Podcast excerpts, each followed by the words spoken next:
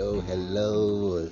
Greetings to you. This is Doctor of Travel Podcast.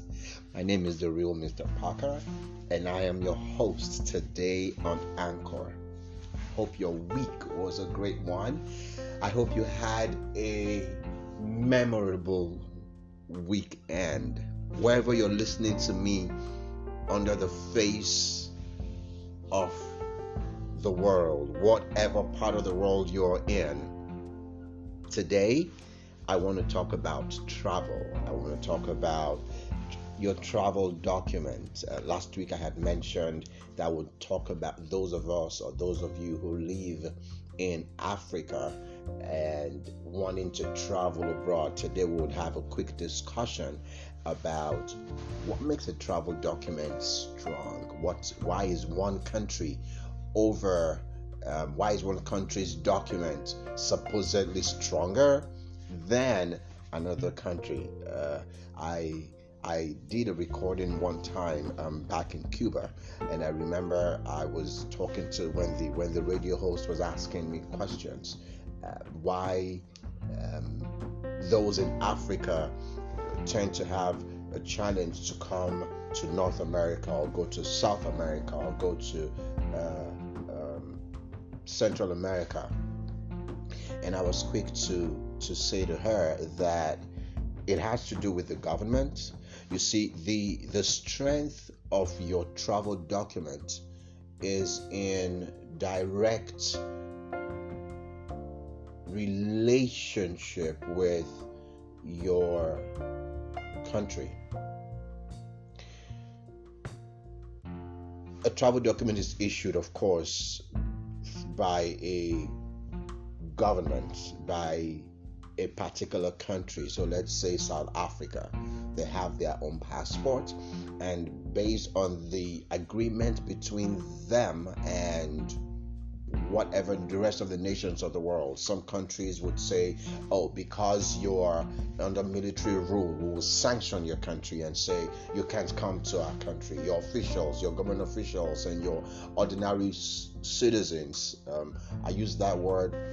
I'm not using the word ordinary lightly, but I'm trying to differentiate between a government. There's there is the diplomatic passport, so you work for your your government, right? And then there's the citizen of that country who doesn't who is not associated officially with the government of the day. Okay, so that's what they call the ordinary passport. I'm sure you know that. So, what makes that country's passport stronger than another country's passport has to do with so country A to country B. In other words, it has to do with the country in particular, the agreement and the I call it a bilateral agreement between two countries. So, let's use East of Africa, for example, they have a travel document that takes them from one country to another. If you have a Kenyan passport, you can go to you can go to Rwanda without needing a visa because it's on this it's in the same region say east of africa right but if you have to go to south of africa from east of africa you will require a visa and that has to do with the agreement of the the what you call community of nations or the states, as it were, a state being the country. In Europe, it's different. In, in Europe, there is the what? 27 EU states. Um, all the EU nations uh, in in in um, in Europe, all of them, all of them have have an agreement where uh, you can you can just crisscross go from one country to another. You can go from belgium to germany from germany to france. You can go to ireland come back to to well the uk is not in the eu anymore now. The uk is now on its own correct? So you can go from those countries from portugal you can go all the way to switzerland. You can travel by train. You can go by sea. You can fly without a visa. It's the agreement between the states so a country like Ghana that wants to, uh, say, say you're a citizen of Ghana, you want to travel to, say, come over to the United States, you require a visa because that's the agreement between both countries. If you have a Ghana passport, you need a visa to go to the United States. If you have a United States passport, you need a visa to go to Ghana. So now you, the traveler that wants to travel, how do you make your passport strong? How is it? How do you make? How do you add value to your passport? You'll have to spend money. I've had people contact me on our DM, send me messages on our DM. Uh, someone sent a message and was concerned about, oh, uh, they've related with several people who have told them they want to do something for them and get them to travel, but they didn't have travel experience. Well, get a travel experience. When I started to travel, I I I, I used to go by road, right? In African countries, I used to go by road a lot, and then you didn't require a travel document. You just needed, you could use your your student ID I was I was in the I was in the university then, and I crisscrossed like I've said. If you listen to my first episode, crisscrossed the whole of West of Africa. I've been to every country where I stayed a minimum at least four or five days in West of Africa. I've been to every country in Southern Africa and Eastern Africa. What was I looking for? Just me being a, a hodophile. Uh, I have passion for travel, and traveling for me was therapeutic. It's that time where I just get away away from from stuff and I just enjoy the journey. So you get to meet people. There is there is a training, there is an education you will never get. Doesn't matter how educated you are, you could have you could bag what 10 PhDs. if you do not travel, if all the travel you know is within the four walls of a classroom, there's so much you will not be exposed to. There is a knowledge, a certain knowledge traveling does for you because you get to meet different people. You get exposed to different cultures. You get to Hong Kong, the way they talk and relate is different from the way they behave in Macau, for example, or even Myanmar. The first time I got to Myanmar, boy, it was so different. So, your travel document, let's just reiterate this again. Your travel document, the the the value that is placed on it is first and foremost your country and the relationship they have with another country. So the country can say, well, you will let my people come in, I'll let your people come in. You give us two year visa, we'll give you two year visa. The Philippines, for example, with the United States, they give a 10 year visa. That's what they give. They give you 10 years visa. they don't come back, don't come back for my ask for a visa for that 10 years. But that's the arrangement between both countries. Right? So it, it depends on the agreement. And also, there is the, uh, from my experience, I realized they go, well, what do you even have to offer as a country? What do you have to offer? What is it you have that we need? The West, the West country will look back and go, okay, because most of the guys who travel, I'm African American, right? Most of the guys who travel are from Africa, like who need visas to come to the West are from Africa. So I'm addressing my African people. I'm addressing my African brothers and sisters. And I'm saying you can add value to your passport. You need the experience though, because without experience, there's just some things you will not enjoy. You would have to open your checkbook.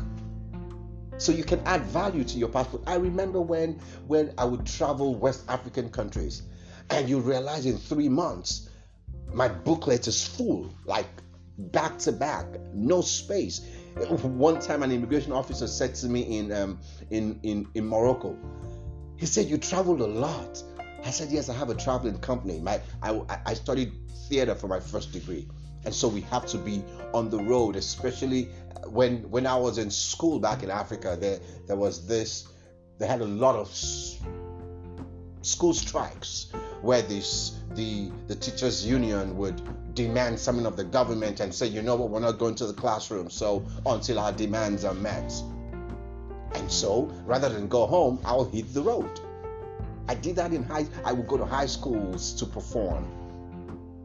We performed in Ghana, in, in, in, in Ivory Coast.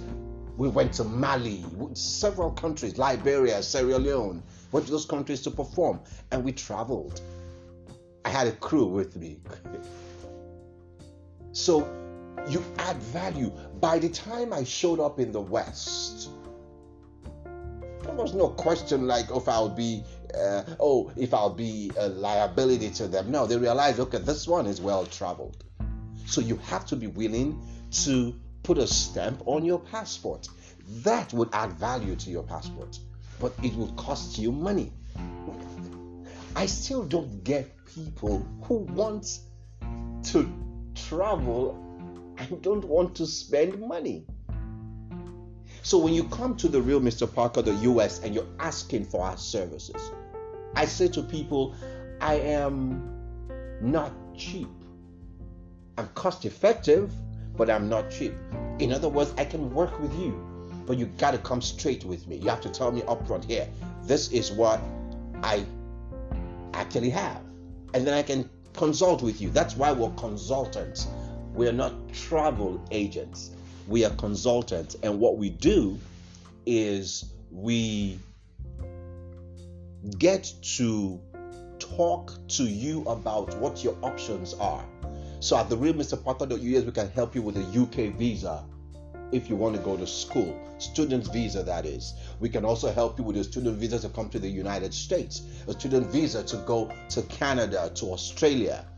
We help people within Asia. We we have clients who've helped from Myanmar to Singapore, from Vietnam uh, to Singapore, from Vietnam to Taiwan. They want to go to school. You want to visit us, visa to the United to the United States. We can help you. But Travel document is our title, and for your travel document, your government determines the strength of your travel document. And you, next week, I'll talk about you, the traveler. You know, these guys who are immigration officers across borders, across countries, have a training in psychology. So you have to understand what it is they're looking for. Why will why will a an immigration officer a custom border patrol officer, for example, just pull you out of the crowd. We'll talk about that next week. Again, everyone who wants to travel, it is our desire. I am well traveled. The guys on my team span four different continents, right? So we travel a lot. I love to travel. Traveling is is an exposure that or an education as well that I never got in a classroom traveling itself is a school. And that's why they call me a doctor of travel because I have quite a lot of experience about traveling. We have options, we have travel alternatives to get you from point A to point B, but you got to be willing to get on the road. So if you really want to travel from wherever you are, whatever country you're in, well, most of the guys who come to the West are those in Africa. Some want to visit, some want to relocate, some want they got a job and they, they want to move with their family, some are single. It doesn't matter what your situation is. If it's about moving and you want to travel, we can help you. Visit our website today, therealmrparker.us, or follow us on Instagram at the real Mr. Parker. Send us a DM, write us an email and let's talk. Summer is fast approaching. A lot of folks want to visit the United States or Canada or Australia. Guess what? There are a lot of beautiful countries in Africa. Boy, Maldives is a great island, Seychelles, beautiful places you can visit. Beautiful places. Let's talk about it, okay? The real Mr. Parker, your travel consultant. We are Doctor of Travel and we're looking forward to working with you. Alrighty, do not forget our website is therealmrparker.us. You can also call us plus one 908 799 8006. That's our US office number. Or write us an email info at therealmrparker.us. Mr. is spelled with two I's M I I S T E R. Thank you for listening. You guys have a great day, and we'll talk next week. This is The Real Mr. Parker.